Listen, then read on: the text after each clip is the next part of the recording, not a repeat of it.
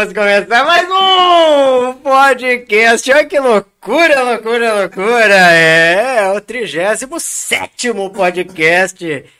Eu e o Filipe Ferrari. Estamos aqui de novo. Boa noite, Luiz Coringa, tudo bem? Oh, boa noite, boa noite, Filipe.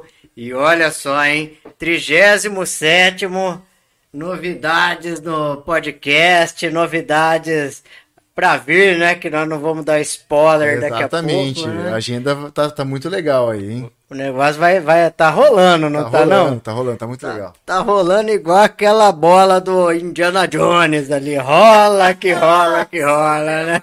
Ele, ele, ele tá empolgado, velho. É, né? Mas hoje, e hoje nós estamos aqui com uma entrevistada muito mais do que especial, assim como tantas outras e tantos outros. E olha, satisfação total. Estamos aqui com uma nega que é porreta, é histórica. Não é histórica, né? Porque senão vai falar que é dinossauro e ela é muito nova. Estamos aqui com Kizzy de Paula. Seja bem-vinda, Kizzy de Paula. Obrigada, Coringa. Se eu sou jurássica, você também é, né? A gente veio Receba. no mesmo período. Boa noite, boa noite, Felipe. Boa Boa, noite, noite, gente. Aí, tá vendo, Felipe? Vai, toma, já. Toma. já. Tivesse aqueles efeitivos e o soco É, na cara, né? exatamente. Sim. Mas, ah, ô Kizzy, satisfação total. Você sabe o respeito que eu tenho por você, assim, não preciso ficar rasgando seda. E, e vamos lá, né? É, como é que a gente começa esse troço todo aqui, Felipe? Manda bala, você que é o cara aí. Ki- eu vou, vou pedir pra você só puxar um pouquinho o microfone pra você. Só, pode, pode puxar, pode puxar. Aí. Tá bom? Isso, Aí, agora. beleza. Manda ver. Ô, Kizzy, conta aí um pouco. Primeiro, antes de mais nada, quem que é a, a Kizzy de Paula? Ah, Kizzy de Paula, mãe, né? Amiga, irmã, a sobrinha. Já foi a MC, né, Coringa? Sou professora, ou lá na escola, né, conhecida como Tia Kizzy. A gente vai se encaixando em cada território, em cada espaço que a gente tá, né? E a gente tenta é, viver junto, né? Sabe aquele tamo junto?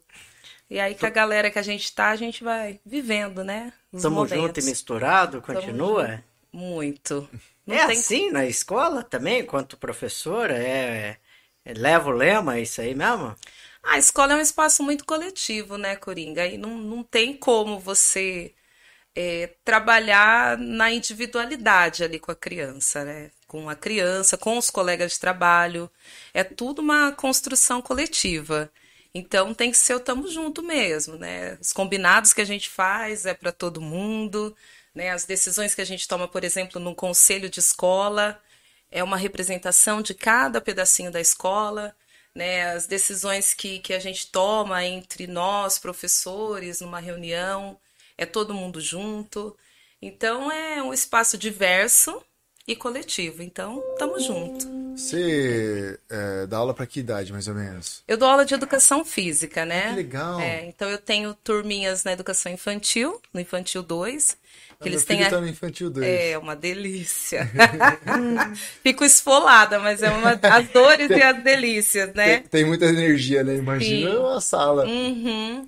Tenho quatro turmas. E daí eu tenho quatro turmas no Fundamental 1, né? Que são as turmas de segundo ano. Que também é gostoso, é uma fase boa, com bastante energia, dá para fazer muita coisa bacana com eles. Então eu tô numa escola da rede municipal, né, de Limeira, dou aula no município, uma escola que tá bem na periferia da cidade, pega ali a região do, do Ernesto Kiel, Degan, Inocop, e é uma escola de período integral, né, do município integral, uma das pouquíssimas que tem na cidade, e para mim tá sendo um desafio, porque tem que fazer projeto para trabalhar. Apesar, né, Coringa, de ser uma coisa que a gente está acostumado a fazer, né, é, sempre ter um projeto para trabalhar, desenvolver e envolver, mas é desafiador, assim, né? Porque as crianças hoje em dia, aquilo que você estudou lá na faculdade sobre elas, hoje já é totalmente diferente, né? São crianças que vão sendo diferenciadas ali a cada dia, a cada ano que vira, né? O que está no entorno deles também muda muito assim a nossa caminhada, mas no coletivo, né? Todo Que mundo junto. massa. De onde veio a, a inspiração para dar aula de edu- educação física para criança? Porque, né, é um negócio muito, muito sim. doido. É, eu sempre gostei desse ambiente de escola, né? É, mesmo não atuando na educação, quando tá- estava no movimento cultural, né? Coringa vai se lembrar muito bem disso, né? Na época do movimento hip hop, a gente sempre tinha esse, esse vínculo, né? Com escola, de estar próximo à escola, de desenvolver projeto na escola. É, e assim, a educação física também sempre foi apaixonante para mim. Não sei se é porque eu tive professores apaixonantes na educação física, o esporte sempre teve muito presente na minha família. Né? Assim, meu, meus pais não são atletas, né? Mas assim, a dança é uma coisa que todo mundo gosta na família. Tive tio que jogou futebol na Amadorzão, velo aqui em Rio Claro, o basquete, que é uma coisa muito bacana, que também é, não é da minha família, é a cultura de Rio Claro, Sim, né? sim. É a cultura do esporte, então daí isso sempre me moveu. E na escola eu tive assim professores maravilhosos assim de educação física que dava já aquela aula diferenciada, que já não era tão assim daquele modelo quadradão, militarista, já tinha uma roda de conversa na aula, né? Já tinha um outro envolvimento, eventos culturais, e tudo isso era educação física que puxava. Então, né, eu sempre pensava, se eu for dar aula, ou tem que ser disso, ou história. Aí veio a educação física, e eu, eu gosto, viu? Acordo feliz para trabalhar. E, e como que é a, a Kizzy professora? Eu conheço a Kizzy MC, conheço a Kizzy gestora, a Kizzy boladora de projetos e tal. E a Kizzy é aquela a, a, a tia chata do rolê? Ou como é que funciona esse troço todo? Ai, Coringa, é assim, a gente tem que ter o jogo de cintura, né? Igual disse, as crianças de hoje, às vezes, eles pegam a gente, né? Em cada uma, mas eu, eu sou assim, né? Gosto sempre de, de fazer junto. Né? A minha aula com eles é, é junto, né? A gente dança junto, a gente joga junto, a gente brinca junto. E a hora que precisa ser mais firme, às vezes eu acho que eu sou firme demais, né? Porque né? Se acontece uma coisinha a mais ali, atrapalha tudo. E a- na educação física, a gente tá Eles sempre muito assim, muito, né? né? Agitado e tal, e às vezes passa um pouquinho ali da, do combinado, né? Do que a gente tinha pensado para a aula, mas assim, eu acho que os alunos gostam muito da minha aula, né? Eles gostam, se divertem comigo, a gente troca bastante ideia, né? Então é, é assim, Coringa, eu acho que é a mesma, viu?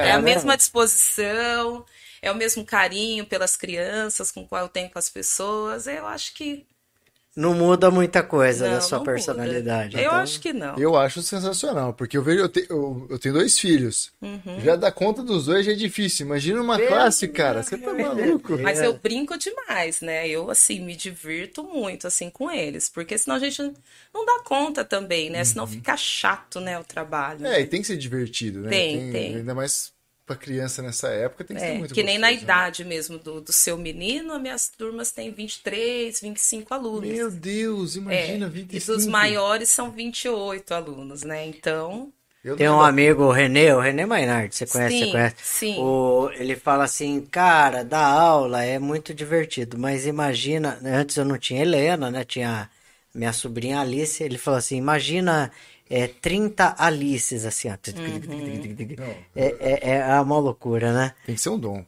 Tem que... é, tem turminha que é assim, né, Zey? Mas tem turminha, gente, que é só personalidade, só. Ô, Kiz, entrando no recorte racial dentro da, da escola, tem muito, muito negro, muita negra dando aula lá? Como é que é isso aí? E, e você se sente representado dentro da escola? Olha, lá na escola que eu trabalho, é, eu acho que poderia ter mais. Já teve anos que eu trabalhei lá que tinham mais negros e negras na escola. Esse ano tem até que uma quantidade, assim, dentro do que a gente pensa, né? é, dos professores que entram dentro da ação afirmativa de cota. né? É, umas professoras bem, assim, uh, conscientizadas, que fazem uma discussão legal. Então, eu estou num espaço bem bacana. A escola é muito aberta para a gente levar projeto de africanidade. Já levei um povo daqui para lá já para desenvolver um trabalho com as crianças.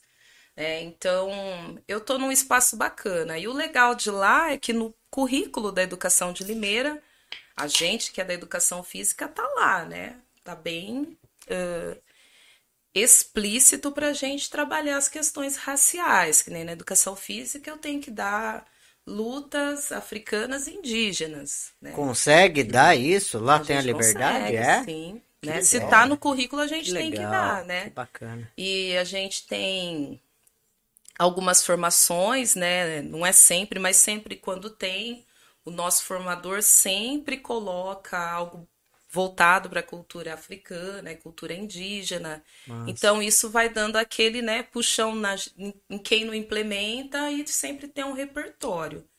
Então, é claro que poderia ser melhor, né? A gente vê isso de uma forma mais é, colocada de uma forma mais firme dentro do projeto político de cada escola, que isso também faz toda a diferença, né? A escola puxar isso, né? Às vezes está bonito lá no documento, mas não executa. Mas uh, lá dentro desse espaço que eu tô, é uma escola de período integral, então tem mais tempo, né? Uhum. Porque tem o eixo cultural dentro da escola. Então dá para trabalhar arte, cultura negra, né?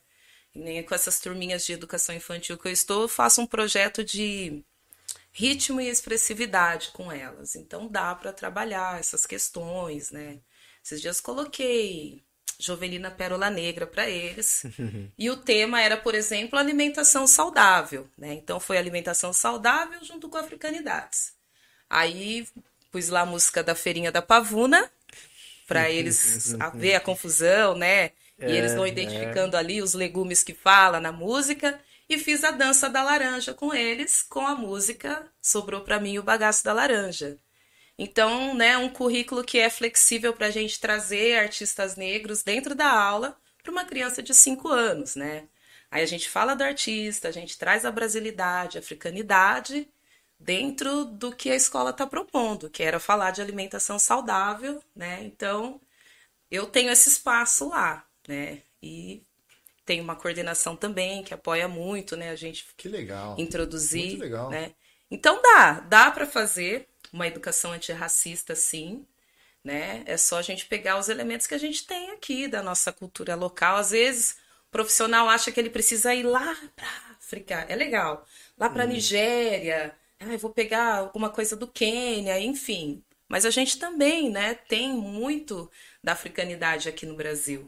Tem uma bagagem boa aí. Muito boa. Tem uma galera produzindo e que tem um Sim. entendimento total sobre toda a questão da africanidade Sim. e que dá para implementar, né? Uhum, que nem da cultura indígena, né? Em abril a gente trabalhou os povos tradicionais lá na minha aula, a gente fazia o alongamento com o repertório do Milton Nascimento, né?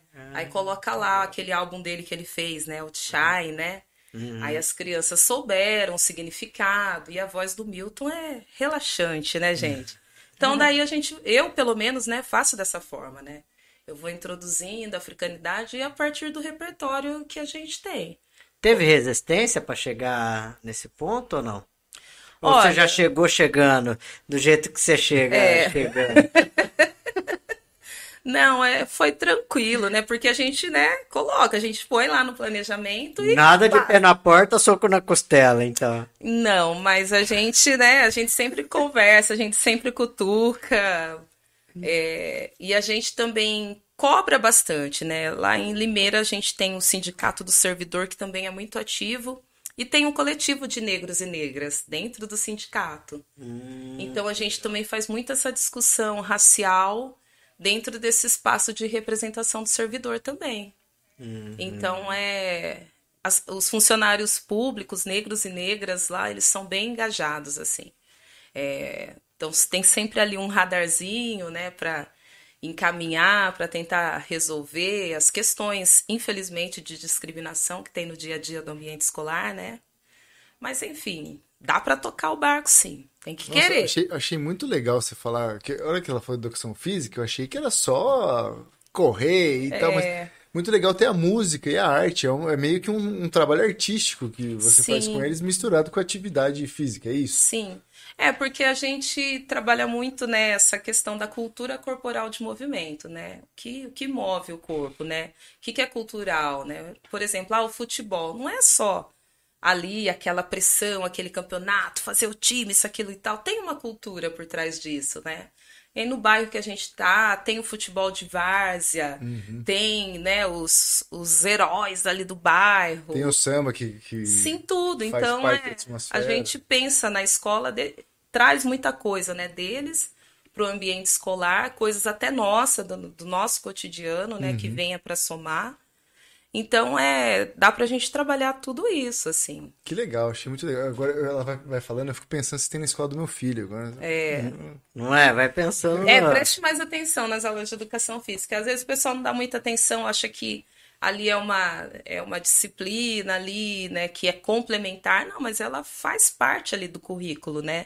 Assim como a língua portuguesa, a matemática, enfim. Então ela faz parte, né? É, é que eu, apesar, apesar de eu parecer muito novo, né, Corinha?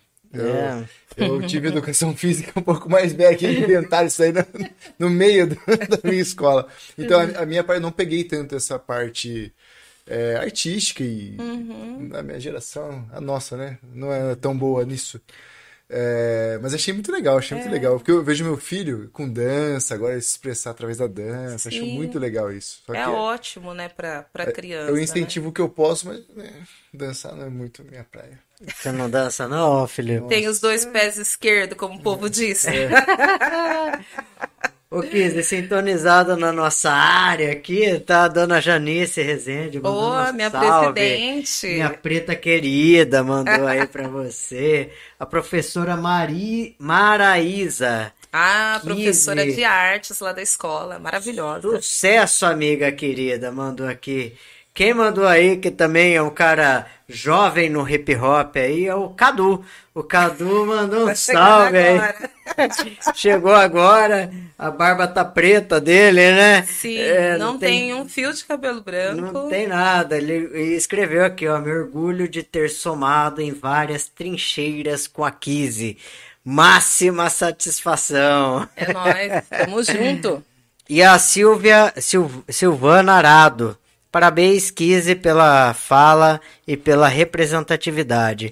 As alugadas, a, a, e, a, e acho que deve ser alunas e alunos da Kise, com certeza terá um diferencial na vida. Tá Silvana aí, é da diretoria do nosso sindicato, mulher preta também, de luta guerrida. Um beijo, Silvana. Maraísa também, professora, mulher preta, de luta diferenciada, a aula dela. Show de bola, viu? São pessoas que fazem a diferença também, assim como o Cadu, né? Na história do, do hip hop de Rio Claro, né? O Cadu é, é lenda viva aí também, né? Sim, Igual sim. você Jurássico. Jurássico Park aqui, ó. Jurássico Hip Hop aí. Nesse é. podcast a gente não trabalha com idade, hein? pelo amor de Deus. Pelo amor de Deus, só traz nego velho aí, vai dar, bucho.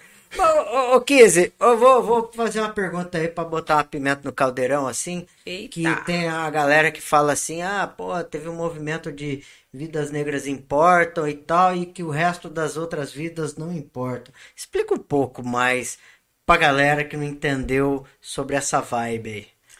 É, a gente ouve muito isso, né? É, é igual aqui no Brasil, quando chega o mês da consciência negra, né? Que o pessoal fala, né?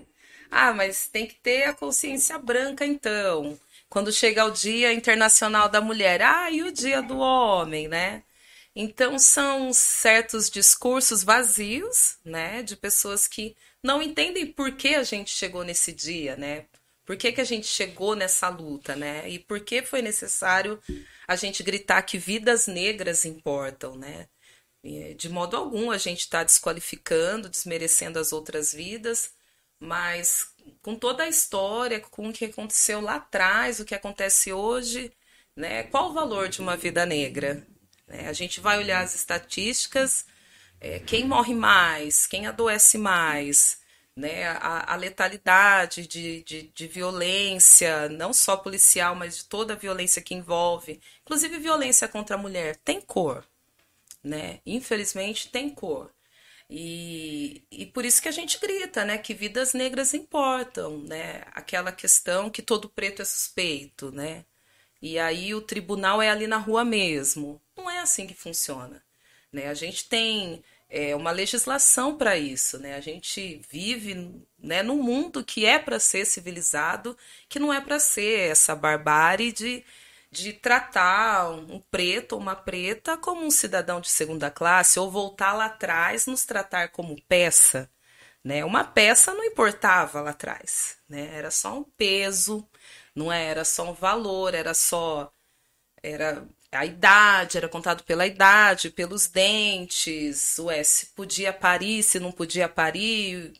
A gente era, né, era considerado peça, mas só que hoje somos cidadãos como qualquer outra pessoa, né, como você, como Coringa, né? A gente a nossa vida negra importa, inclusive esse importa tem um valor cultural, esse corpo tem um valor social, não é? Tem um valor identitário para a sociedade brasileira. E, e a gente não pode ser desqualificado quanto a isso, né? É, a gente quer ter o direito de estar onde a gente quiser, é, isso é num banco de universidade, ocupando certos postos em emprego. E a gente é, vê que existe um movimento muito contrário, que é o do racismo, né? que é essa ideologia tão cruel que mata até hoje, né, tantos negros e negras que é, tratam a nossa vida sem essa menor importância. Né? Então, por isso que vidas negras importam sim. E aqui em Rio Claro a gente teve episódios muito tristes, né? O Coringa, inclusive, estava junto com a gente no momento que um idoso negro é assassinado na rua por ele ser preto, né? Então, uh, qual o valor né, dessa vida negra. Né? Então, eu acho que as pessoas deveriam de fazer a luta antirracista. Né? Não precisa ser preto para combater o racismo. Né? Tem que combater o racismo e boa, porque a gente tem que dar valor aos direitos humanos. Você acha, você acha que falta para o brasileiro, para ter esse tipo de discurso, acho que falta o quê? Educação, é, cultura ou burro mesmo e não consegue alcançar, porque é difícil, né, cara? É muita Tem coisa que, né, a gente tá no, no, muito avançado no tempo para ainda ter gente que pensa de um jeito burro. Não tenho outra palavra, desculpa.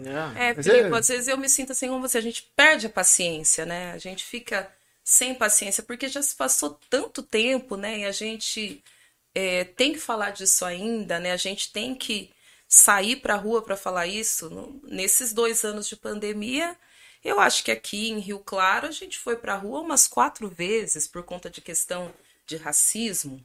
Para mim é muito. No momento que ninguém podia sair de casa, a gente teve que ir para a rua, uhum. né? Por questões de, de, de racismo que aconteceram na cidade, no estado, no Brasil, né? Então é a gente que é do movimento negro aqui, quero até deixar né, que a minha escola, o Movimento Negro Unificado, o MNU, é, a gente faz essa luta de combate ao racismo há, muito tempo e, e, indo em várias frentes. Né? Ah, vai ter eleição agora, a gente conversa com quem está aí colocando projeto político para mudar a realidade do racismo estrutural, né? A gente que aconteceu um, um caso pontual de racismo lá, a gente faz os encaminhamentos. Então, eu acho que aqui no Brasil essa questão é de ser natural o racismo, né? Então, é um, é um inimigo que a gente combate que para outras pessoas não é. Né? É. Então, é como ele está estruturado mesmo na nossa sociedade. Por isso que às vezes é tão difícil da gente combater, né? Em um determinado momento de nossa vida, você chegou pra. Eu, é, a gente conversando há um tempo atrás, não sei nem se você vai lembrar, porque faz, faz pouco tempo. É, e aí você chegou uma vez, isso ficou na minha memória. Você falou assim, Coringa, você pode até apoiar aí o combate ao racismo e tudo mais e tal, mas quando você entra no ônibus, é, você não é tratado da mesma maneira que um negro entra no ônibus mudou alguma coisa? E olha que eu tô falando isso é, de família CPI, Jaliba, que nós vamos tocar nesse assunto, uhum. mas vai fazer aí mais ou menos uns. Não fala a idade, não fala a idade. Uns cinco anos atrás. Um ano atrás. mudou ou não mudou? Não, não mudou, continua igual, infelizmente. É, ônibus, mercado, né? Agora outros lugares que a gente acessa, aeroportos, né? Num voo que você vai pegar, né? É o mesmo olhar, é o mesmo tratamento. É, dentro de um comércio, você não tem atendimento ou você é atendido de um jeito totalmente, né? É, de um jeito muito ruim. Então ainda a gente tem esse tratamento aqui no Brasil, né? É, essa questão do mercado mesmo um dia aconteceu comigo e o meu filho estava junto, né, de, de, ser perseguido dentro do mercado. É, foi uma coisa que doeu, me preocupou, me deixou com medo, me deixou com raiva, né? Então são, são questões assim que infelizmente fazem parte do nosso dia a dia, né? Que nem agora meu filho vai crescendo, a gente tem que ter aquela conversa, né? É, sobre sair na rua, o que ele pode fazer, é, se ele está num lugar público, o que ele pode, o que não pode fazer, né, para se proteger, né, coisa que talvez um, um, menino da idade dele, não negro, nunca vai conversar com os pais, com o meu filho eu já tenho, né, que conversar, eu já tenho que dar essa responsabilidade da sobrevivência dele por ele ser um jovem preto, né, então a gente mora lá em Limeira num, num lugar que, que é ali numa zona periférica da cidade, então né? O que, que mudou? E lá na nossa época era a mesma coisa, né, Coringa? Uhum. A galera que ia no patrô, a galera que ia no, nos shows, a galera, né, quando a gente voltava para casa, né, mentira, né, à noite todos os gatos são partos. Não são. Não são. Não são. Mas é, não mudou muita coisa, não, infelizmente, né? Infelizmente. Eu vejo que na geração do meu filho ainda acontece isso, né? Dos meus irmãos, que são mais novos que eu, né? é, aconteceu com eles também. Então é são lutas que a gente ainda tem que travar, que não é, é legal. Você não... chegou a falar do mercado, minha mulher é preta uhum. e a gente passou por isso. É, a gente estava separado aí no mercado fazendo compra rápido porque as crianças estavam com a minha com a minha mãe e ela chegou e falou: "O segurança está me perseguindo". Aí que eu eu falei: ah, será? Porque eu nunca passei por isso. Não tem noção, que é o que, o que você falou pro Coringa.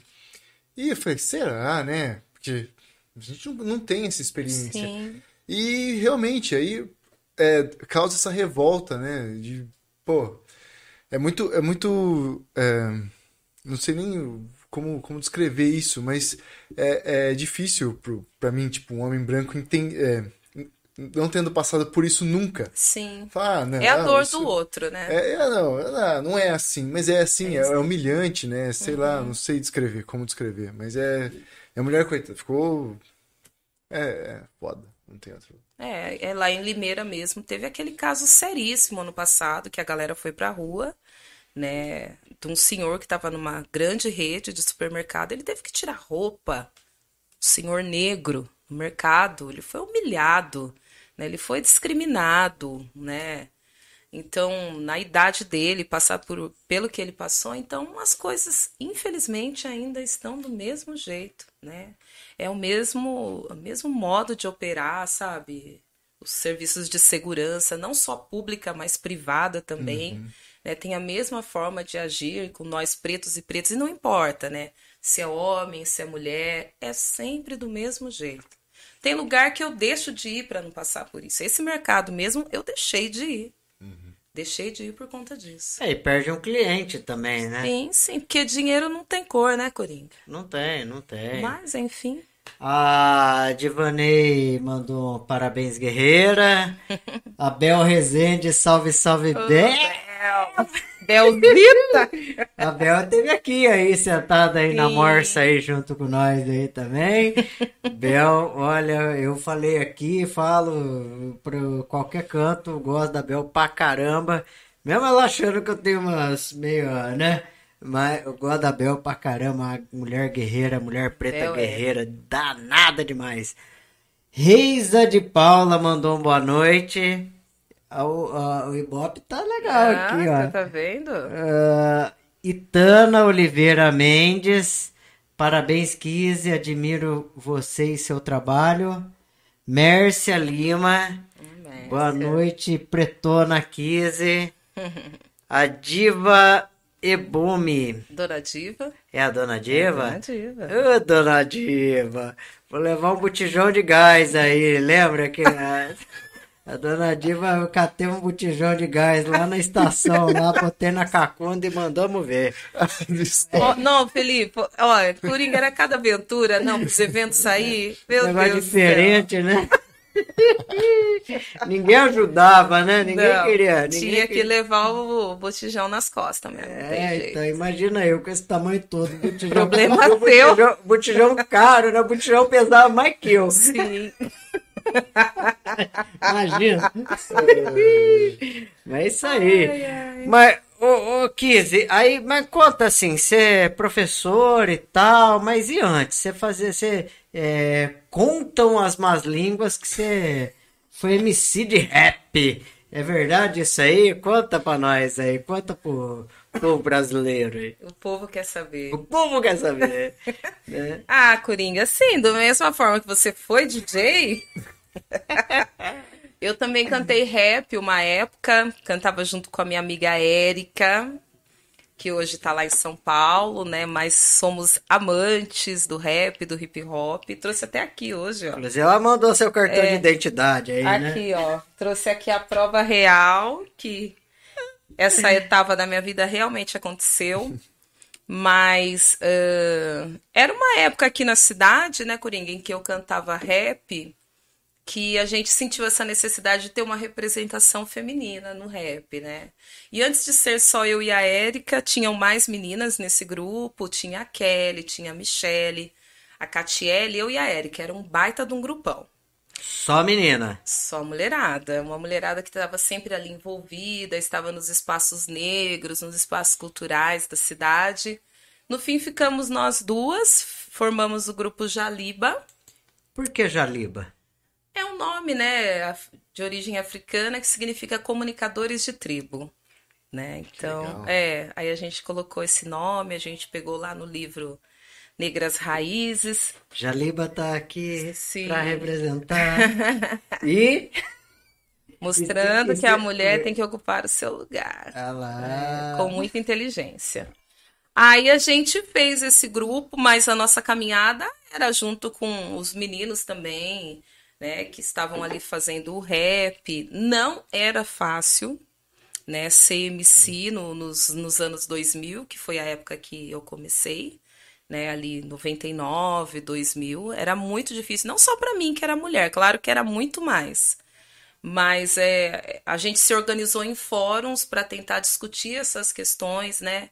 para viabilizar melhores condições para a galera do hip hop, porque era uma época também que a gente buscava espaço para mostrar cultura, era a época que estourou aquelas ideias de ter casas do hip hop, né, espaços culturais. E aí a gente se organizou num fórum, né, do hip hop do interior paulista que durou quase 15 anos, né? E depois ele virou uma frente paulista do hip hop, que é uma galera aqui que é onde você gritar aqui, né, um mano lá de Bauru, a gente faz a discussão, faz acontecer. Ah, é lá Porto Feliz, Campinas, Pedreira, né? Então, o interior acabou se, se mobilizando nessa época, todo mundo impulsionado em fazer a diferença na sua cidade, né? Já pensando assim em políticas públicas para o hip hop, incluir o hip hop como uma cultura da cidade, uma cultura do estado, do país. Não era só música. Não né? era só, eram os, todos os elementos mesmo do hip hop. E quando a gente foi para o fórum, a gente viu, né, que o quinto elemento que a gente falava, que era o conhecimento, ele que sustentavam ali os quatro elementos culturais do hip hop, né? Então, dessa turma aí, a galera é, saiu para fazer várias articulações políticas, se envolveu na política de uma forma positiva, fez diferença na cidade. Em alguns locais conseguiram realmente casa do hip hop. Alguns grupos de rap estouraram mesmo, né? Conseguiram ali ah, gravar um videoclipe, gravar uma música, porque a gente era dessa fase, né? Que eram poucos ali que estavam dentro do fórum, dentro dos lugares que tinham um espaço para gravar. Tava lembrando com a Érica ontem, né? Todo mundo ia lá na casa do, do Rafael porque ele era o único que tinha computador Nossa. nos anos 2000 para poder gravar ali, fazer a base, né? A, aquela música que a gente fez junto, né? Sentimento bom. Eu canto. Sim, todo mundo ficou no quartinho lá do Rafael, todo mundo amontoado para poder gravar, né? E hoje isso é muito fácil. Eu vejo meu filho, o Luther já tá entrando nessa vida aí. É muito mais tranquilo para ele produzir, é muito mais tranquilo para ele fazer uma letra, para ele cantar, é. para ele fazer um feat, né? Ele chamar uhum. alguém para cantar com ele. TikTok, TikTok. Sim, e eu lembro assim que na época de fórum eu chegava a pedir pro meu patrão, ele falava: "Olha, eu posso usar o telefone hoje porque eu preciso combinar minha viagem e tal". E ele deixava numa boa, mandar até um abraço aqui pro pro Juliano. Então assim, eram coisas que realmente é uma rede, né, Coringa, muito forte. E a gente cantava nesse meio tempo. É, e era um processo de resistência também, né? Sim, Porque sim. Para colocar um, um som do jeito que tem o Spotify hoje, o uhum. YouTube, é, não era fora da realidade, né? Muito fora. Imagina, imagina, eu fico vendo assim, não sei se você concorda, Kizzy, mas a, a qualidade das produções, eu até encontrei o, o Magno esses dias e brinquei, né? É, é, cantei para ele, falei, quatro cabeças antenadas vale mais do que uma sentença, aço tudo configurado, hip hop é nosso tempo. Aí o Magno falou, pô, você lembra porque você era DJ, e você era DJ uhum. dessa galera. E só que imagina esse tipo de produção que a gente fazia, que você fazia, eu não, porque eu não, não era dessa época, mas você fazia. é, demais. no, no, universo da internet que a gente tem para chegar a esse som. Sim. O som, o som que, que o Jaliba produzia, que a família CPI, Maloca, o cacete, é, não chegava porque, porque era na fita cassete, né? Sim. Olha lá. Então, é, como é que funcionava? Não, não chegava. Não né? chegava a distribuição, a gente parava aí, né? Tinha muita gente que, que gastava uma grana violenta com o estúdio, não sei se gastava com o estúdio para poder gravar música, mas e aí? Né, rádio tinha espaço, não era igual hoje, né? Hoje a gente tem as web rádios, rádios comunitárias, a gente tem internet, né? Você faz o seu próprio canal, é, você não é? no YouTube. Sim. Quem é fã, e aí, como é que você vai distribuir isso? Tem os podcasts, olha. Aqui. Quando rapaz, tinha o um troço desse? Imagina. Então a gente ficava buscando espaço nos shows, em tentava, oh, ia ter um show de pagode, um show de samba, oh, a gente pode fazer uma participação aí, né? A galera do rap fazia muito isso, né? O Tro... samba abriu muito espaço para o rap também. Trocava por transporte, né? Sim, ah, paga sim. o nosso transporte. A aí. gente vai, né? E aí a gente começou a ter esse pensamento, pô, a gente é uma cultura, a gente quer um espaço também. E aí começou, né, que nem esse evento aqui, era um evento da cidade, que acontecia no espaço público, que tinha rap, que tinha grafite, né, que tinha o DJ, que tinha tudo, né? Porque a gente começou a entender que a gente fazia parte da, da cultura, né? Então a gente começou a fazer esse movimento. Foi difícil, a construção ela é muito difícil, ela é dolorosa, sai gente magoada no processo, mas é, se constrói uma história, uhum. deixa um legado, né? Eu acho que isso é importante. Então, mas é. Eu vou aproveitar que o Coringa ele só tá falando coisas do passado longínquo dele aqui. e como é que é com o seu filho? Que, tipo, você foi MC. Agora, uhum. eu, eu, acho, creio eu que ele deve estar na fase do trap, né? Que agora. Acertou! É, molecada é só trap. Ah. E como que é essa, essa diferença de geração? Mas curtir a mesma coisa? Como Filipe, que é essa interação? É muita diferença de geração. É, aconteceu muita coisa, né? De lá pra cá, da ponte pra cá, né? Aconteceu muita coisa, assim, é, musicalmente falando, uhum. né? As necessidades deles são outras, né? A gente que a gente se fazia rap no ano 2000, era um Brasil totalmente diferente do que é hoje. Algumas coisas não mudaram, né? Uhum. Mas assim, é, a gente falava dentro de um outro contexto, né? Diferente, Sim. uma outra conjuntura. E mas eu falo para ele, né? Eu sou muito crítica, né? Porque a gente é de um outro rap, né, que quer levar informação, quer levar diversão, é um rap consciente, é aquele rap que é que é é o, é o jornal ali da quebrada, né, que era o único acesso à informação que algumas pessoas tinham, às vezes era o rap, né? Hoje eles têm, eu falo, né? Hoje a molecada tem outras fontes de conhecimento, uhum. né? Então às vezes a gente para buscar um conhecimento a gente tinha que fazer grupo de estudo, Hoje em dia não, você segue um youtuber, né, que fala daquele tema que você tem afinidade, uhum. né? Mas a gente tinha um monte de grupo de estudo mesmo. Jaliba, que é o meu grupo, é eu, a Érica, a gente vinha de um outro grupo de, de juventude negra, que era lá do patrô, que estudava. Mas aí hoje eu ouço lá alguns trap com ele e falo, oh, isso é legal, né? Isso não é. Ah, mas por que, que eles só falam assim? Por que, que não falam? Mas, não termina, não termina é, as palavras. É. Falar, pô, mas vai falar da mulherada desse jeito, meu. Vai falar só. A gente só assim, eu falo pra ele. A gente aparece só assim dentro do trap, né? Não, não tem outra forma, né? De nós mulheres e tal. Mas eu mostro para ele muita coisa das antigas, ele até gosta, né? Nem racionais, não tem como, uhum, né? Uhum. Ele gosta demais, né?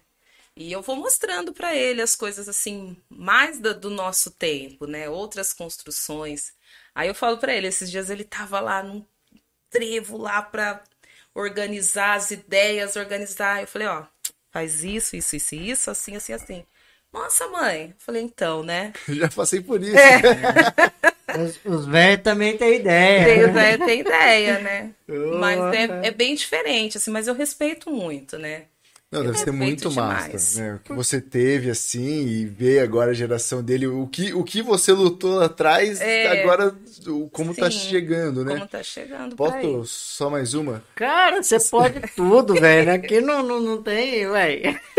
É, você acha que essa molecada da idade dele, assim, é, tem bastante opinião? Porque o, o, que eu, o que eu percebo, assim, é que eu, eu, eu vejo mais a galera com mais de 20 anos, assim, né? uhum. né? Não sei, né, na idade dele. Mas que a galera né, fica meio assim, receosa de dar opinião, de ter opinião. Como você vê isso agora que você tá vendo ele fazer isso? Essa molecada tá tendo mais opinião que nem vocês tinham antigamente? Hum. Então, a gente, eu, eu penso que eles têm a opinião, assim, deles, né? Eu vejo eles um pouco, assim, uma geração mais individualista, né? Eu, eu vejo essa geração de agora, assim, né? Muito para eles, né?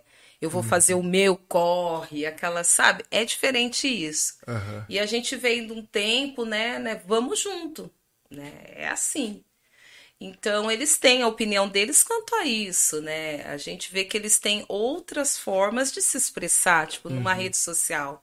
Eu não acesso uma rede social igual eles acessam né? É uma maneira totalmente diferente de fazer a crítica, né? Uhum. É, de repente, uma coisa que eu faço um textão lá no Facebook, eles fazem um meme, uhum. né? Então, são formas diferentes, assim, de, de se expressar, né? Eles, eles têm as formas deles, mas é diferente, né? A gente é do textão, a gente é da conversa, a gente quer fazer a gente faz, fazia lá o programa Black Time, a gente fazia quase três horas de programa, uhum. né? E a galera ficava, a nossa galera ficava lá para assistir, né? Enquanto uhum. eles, eles fazem, né, um reels lá, um, um vidinho curtinho e consegue falar tudo que a gente fala em três horas, né?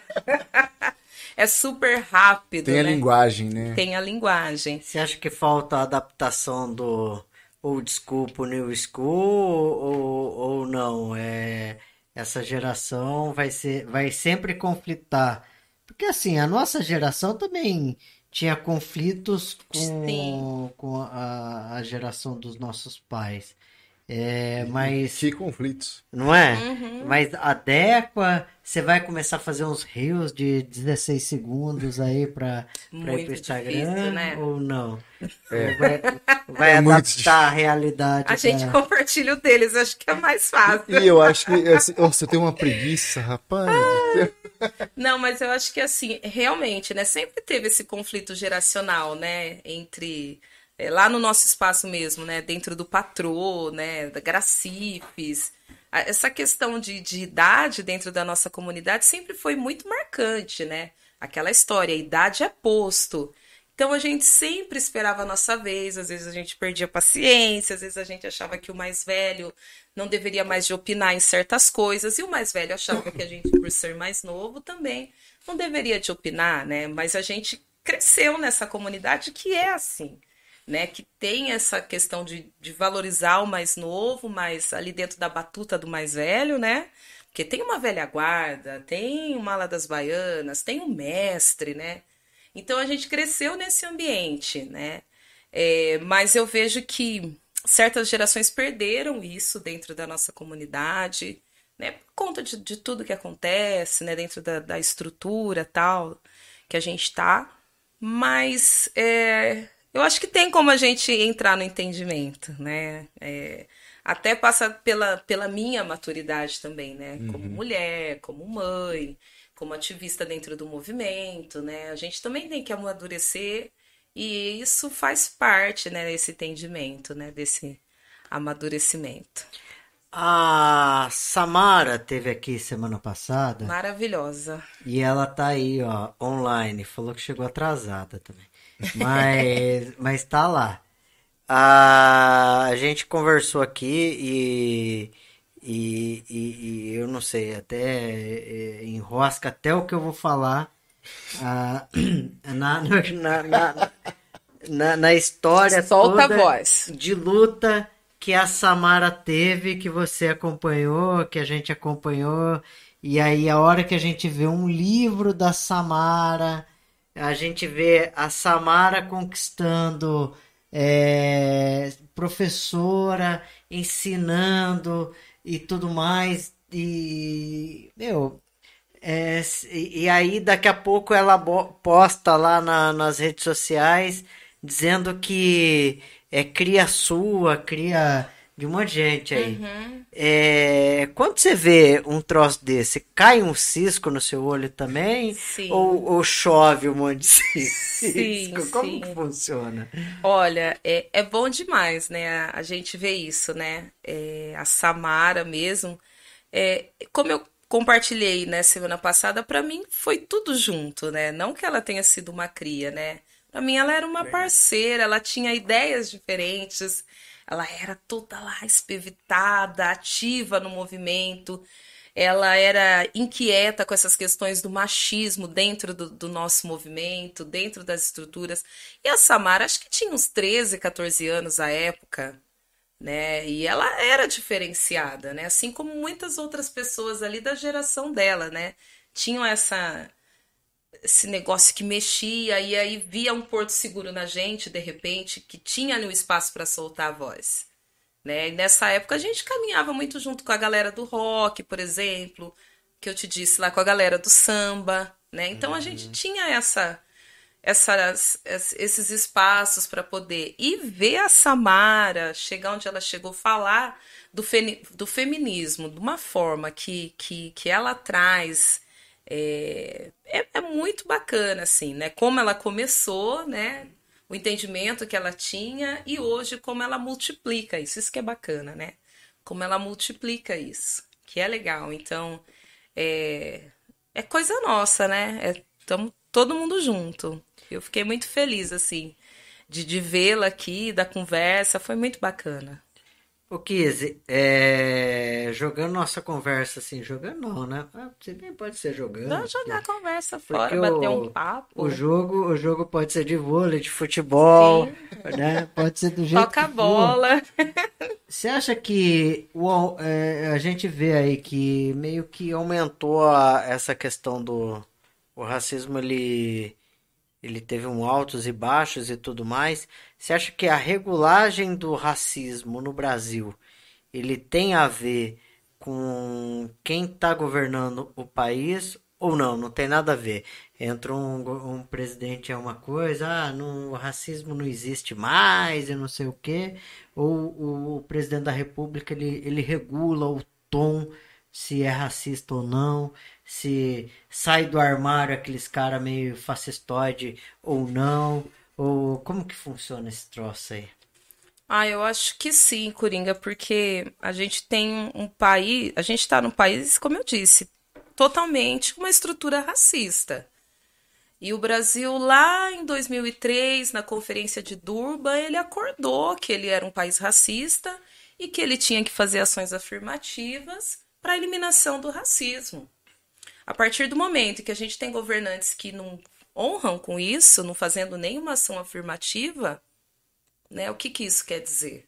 Você acha que, que é normal, reconhece... até, desculpa cortar, mas você acha que é normal um presidente da república chegar num, num encontro e falar assim, ah, eu fui no, num lugar, num, num quilombo e tinha lá um negro que pesava não sei quantas arroba e faz piada com, com isso, isso é, não é racismo? Lógico que é. Isso não é... Olha, gente, é aquilo que a gente conversou lá atrás. Ele ainda nos vê como peça. Né? A gente não é um cidadão, a gente ainda é aquela peça, a gente, nosso corpo ainda é um corpo escravo, né? Então, é, foi, extremamente grave isso que ele falou, a maneira que ele pensa. É, muita gente reproduz isso, né? Porque ele teve os eleitores dele.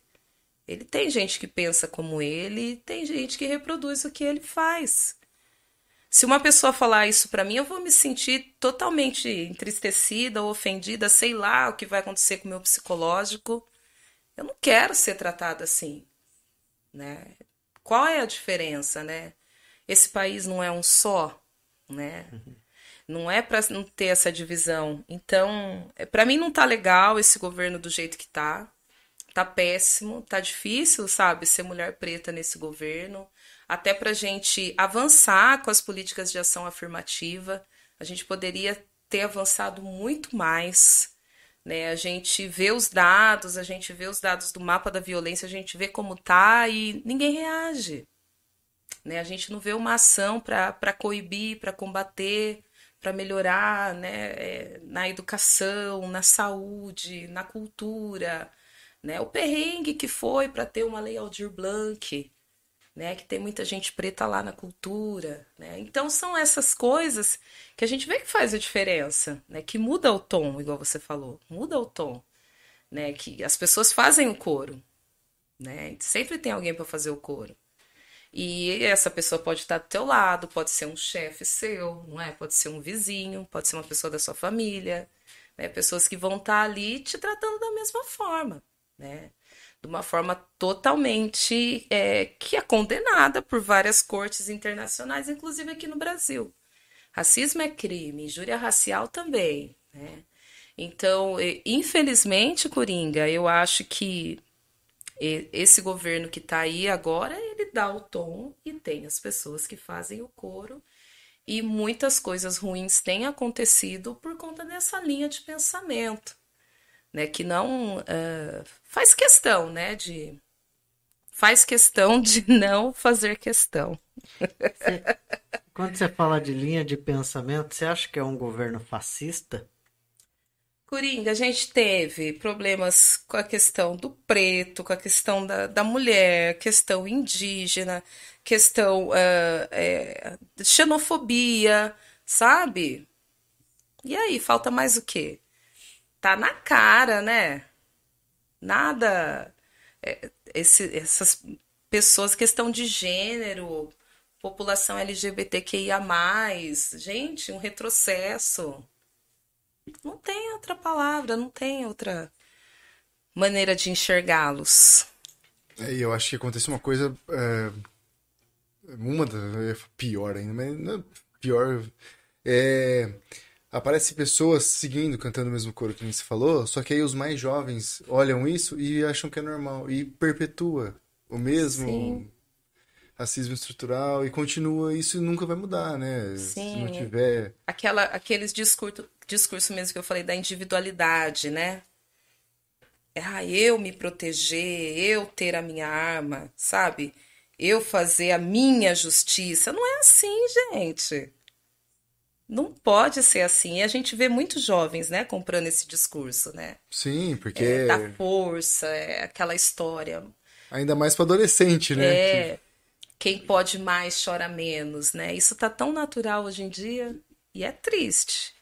E é triste, né? Essa relação com o poder, né, que se tem. Né? Que é de oprimir. É. O, o Kizzy, nós estamos caminhando pro final. Mas já. Você viu só? O negócio tocou o sino, tem um alarme aí, né? Mas dentro, dentro dessa conversa toda, e aí vai mais uma é, pimenta no caldeirão. Quando você vê um negro apoiando o Bolsonaro, o que, que você sente?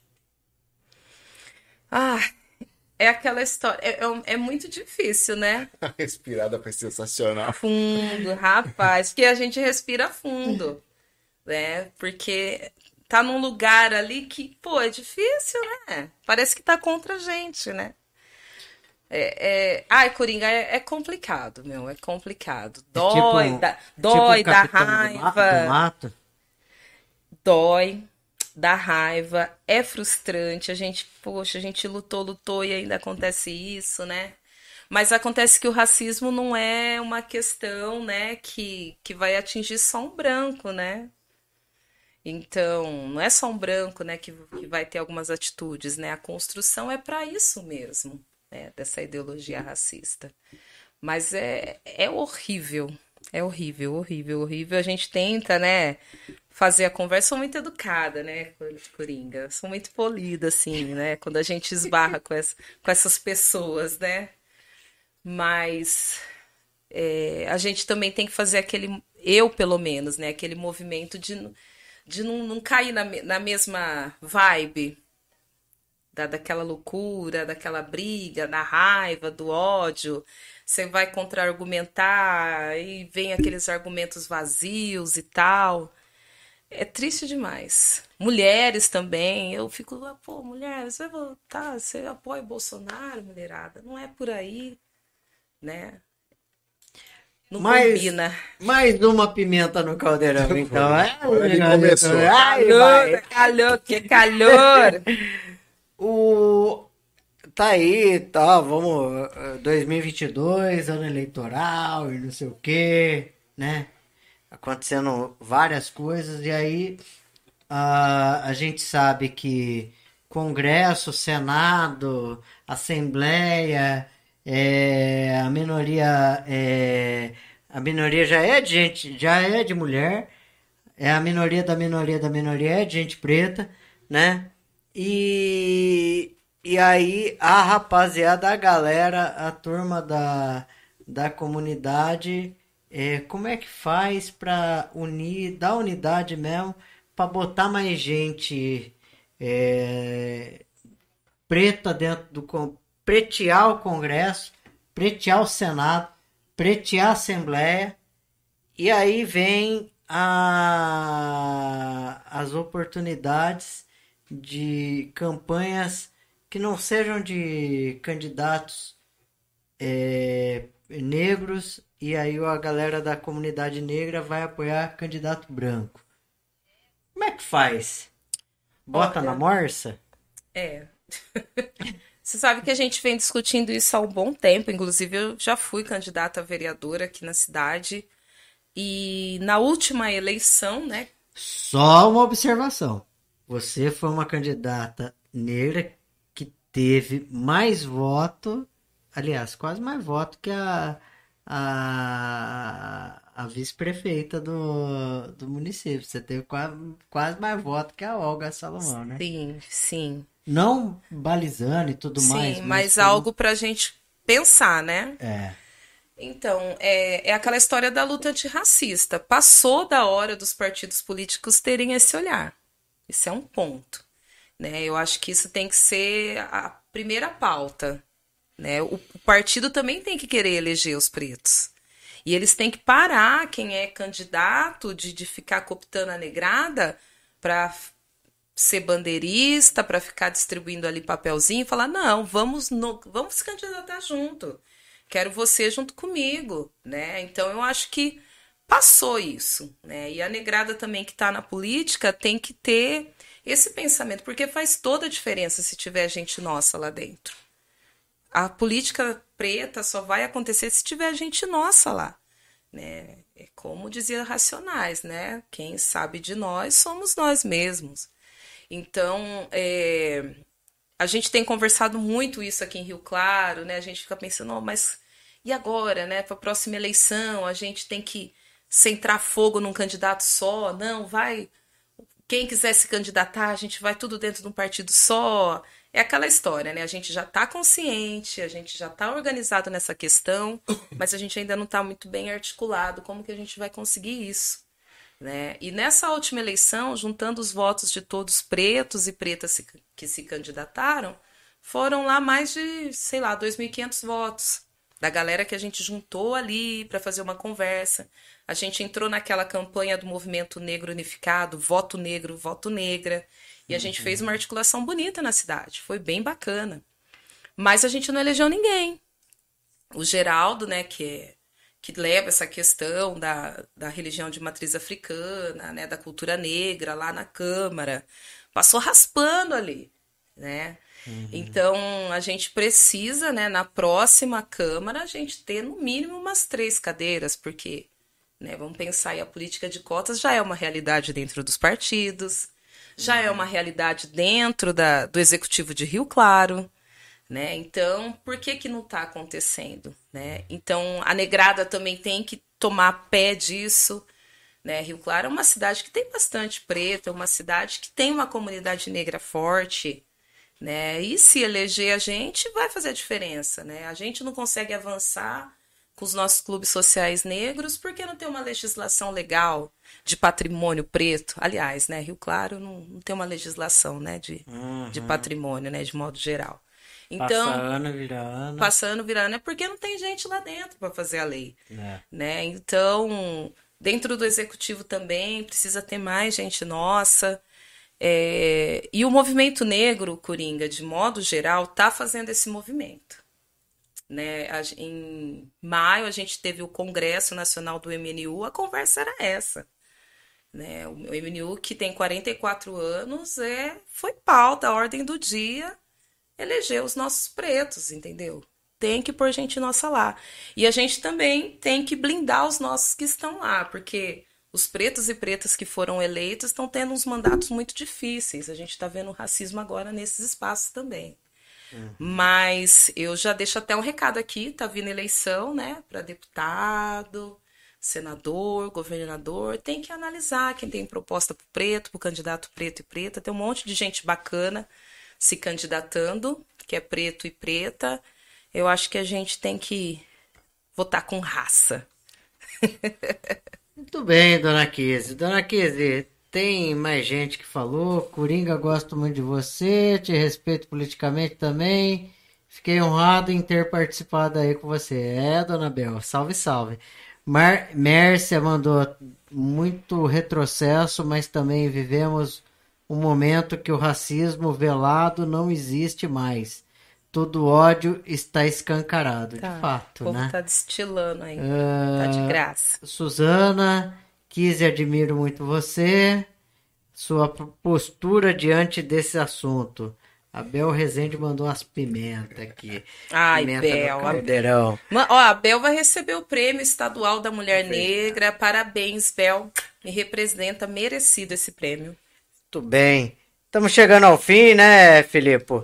Ah, já acabou, passou rápido demais, né? Demais. E, e, só para mandar um salve aí para todos os tatuadores e tatuadoras de Rio Claro, São Paulo, é dizer que hoje, além de ser o dia do amigo, é o dia do tatuador e tatuadora de São Paulo, que foi uma lei instituída, é, proposta por uma mulher negra na Assembleia Legislativa chamada Leci Brandão. Dona e a articulação dessa parada toda, ela se deve aí e quero agradecer aí a galera do Estúdio 9, porque saiu daqui de Rio Claro.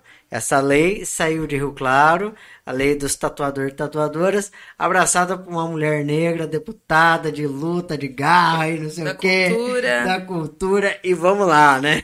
Faz diferença. Sem querer fazer campanha política, mas. É, mas é aquele fechamento, né? Voto negro, voto negra. Não é verdade? Porque tem, eu acho que tem, tem coisas que tem, que tem que ser vangloriadas, assim. Uhum. E aí falta, e falta pra galera. É, reconhecimento, é não pra galera, é a galera em geral. É, a galera, inclusive, dos tatuadores e tatuadoras aí, ó. Que que aí daqui a pouco você passa ali na rua 6 com a Avenida 8, você tem um, um, um lance que só falta ter uma suástica lá. E, e, aí como é que faz? Então a galera tem que se conscientizar. Conscientizar da onde veio a, a luta, né? A luta é, é, uma batalha constante e tal. Mas. Então, enfim. E, e, aproveitar que os tatuadores quiser patrocinar nós, tatua nós que estão é, aí, né? Tatua nós, né? o, Ô, Kizzy, satisfação total. Igualmente. Agradecer obrigada. aí, ó. É... Porra, eu não tenho nem palavras. Você não, um, um papo sensacional. Uh, acho que se tivesse que nem você falou três horas, a gente ficar três horas falando. É, a gente é dessa geração. é. de, de, ficar conversando muito sobre tudo, né, Coringa? Ah, mas é muito gostoso isso. É Coringa foi meu chefe, viu? É mesmo? Sim, e eu acho que a gente avançou bastante, né, Coringa? Quanto diretoria, né? Eu acho, eu acho. que acho a gente fez um trabalho legal. Foi, foi massa.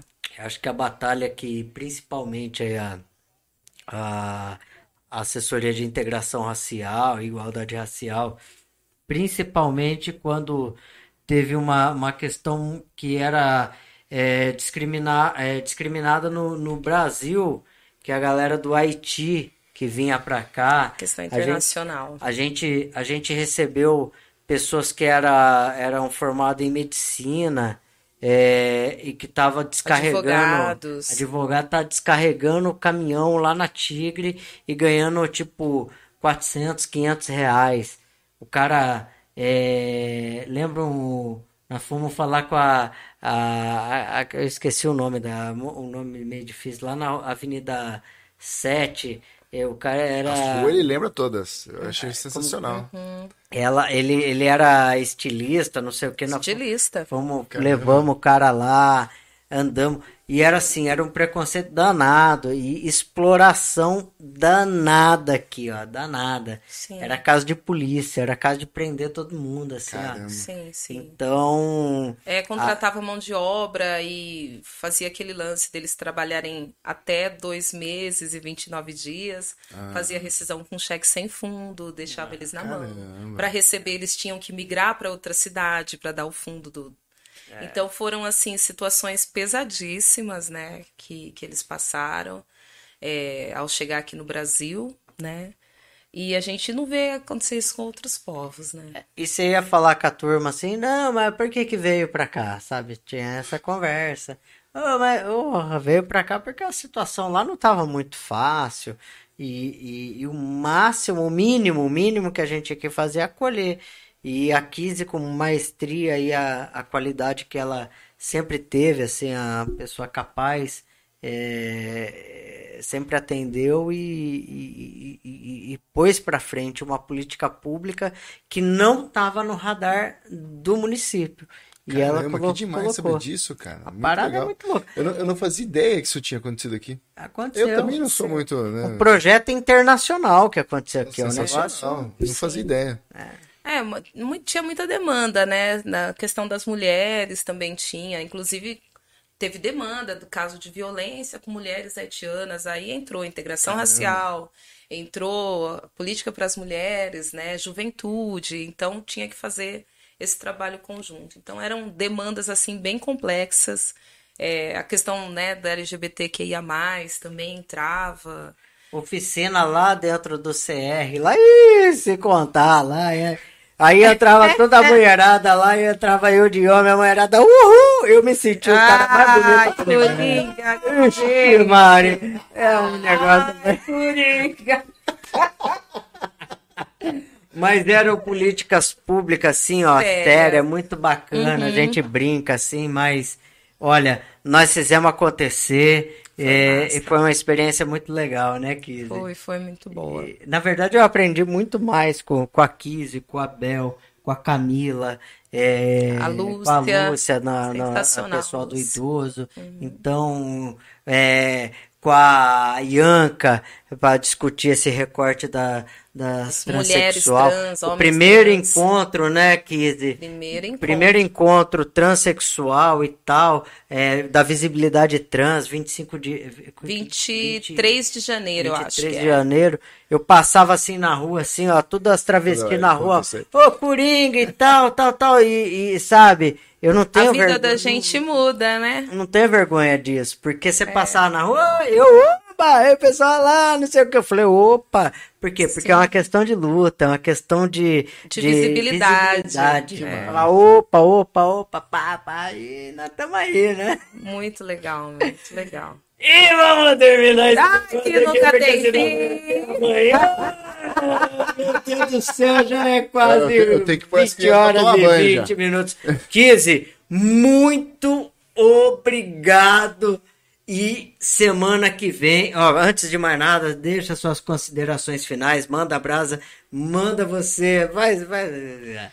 Valeu, quero agradecer o espaço aqui da Cultive Podcast pelo convite e também parabenizar, né, pelas entrevistas, pelos bate-papos agora no mês de julho. Mandar um beijo para todas as pretas do Brasil, da América Latina, porque dia 25 de julho é dia da mulher negra, né, latino-americana e caribenha. E dia 30 de julho a gente vai estar tá com um evento, né, e, referente a esse dia, lá na Filarmônica, das 9 às 23 horas. Vai ter atividade o dia todo, dentro é, do nosso coletivo Equipe Palmares, Etiqueta, Modelos e Manequins. Feira das Pretas, todo mundo junto e misturado, daquele jeito. Um beijo, obrigado a todo mundo que participou. Filipe, obrigada. Obrigado, obrigado pelo carinho, Coringa, aquela consideração de sempre, obrigada. E continuem, continuem, continuem que tá massa. É isso aí, vamos terminar mais esse Cultive Podcast, né, Filipe? Exatamente, Luiz Coringa. Muito obrigado. Papo sensacional. Cada vez que eu venho aqui eu aprendo um pouco mais. E vamos lá. E semana que vem, Kizzy, semana que vem. Quem, quem, Meu quem? Deus do céu. Rosa Oiace aqui para falar sobre o livro que hum. ela tá lançando, para falar todo sobre essa essa questão. Profunda colheita. Meu Deus do céu. Você leu? Eu li. Maravilhoso. o pau vai comer. Rosa Oiace Junto que, com certeza, o Pael vai estar tá aqui e vai estar tá toda a galera toda e vamos lá e vamos terminar Fechou. esse negócio aqui que já era. Viva o podcast! Uma, três horas de podcast. é isso aí, valeu. E tchau, valeu, tchau. Valeu.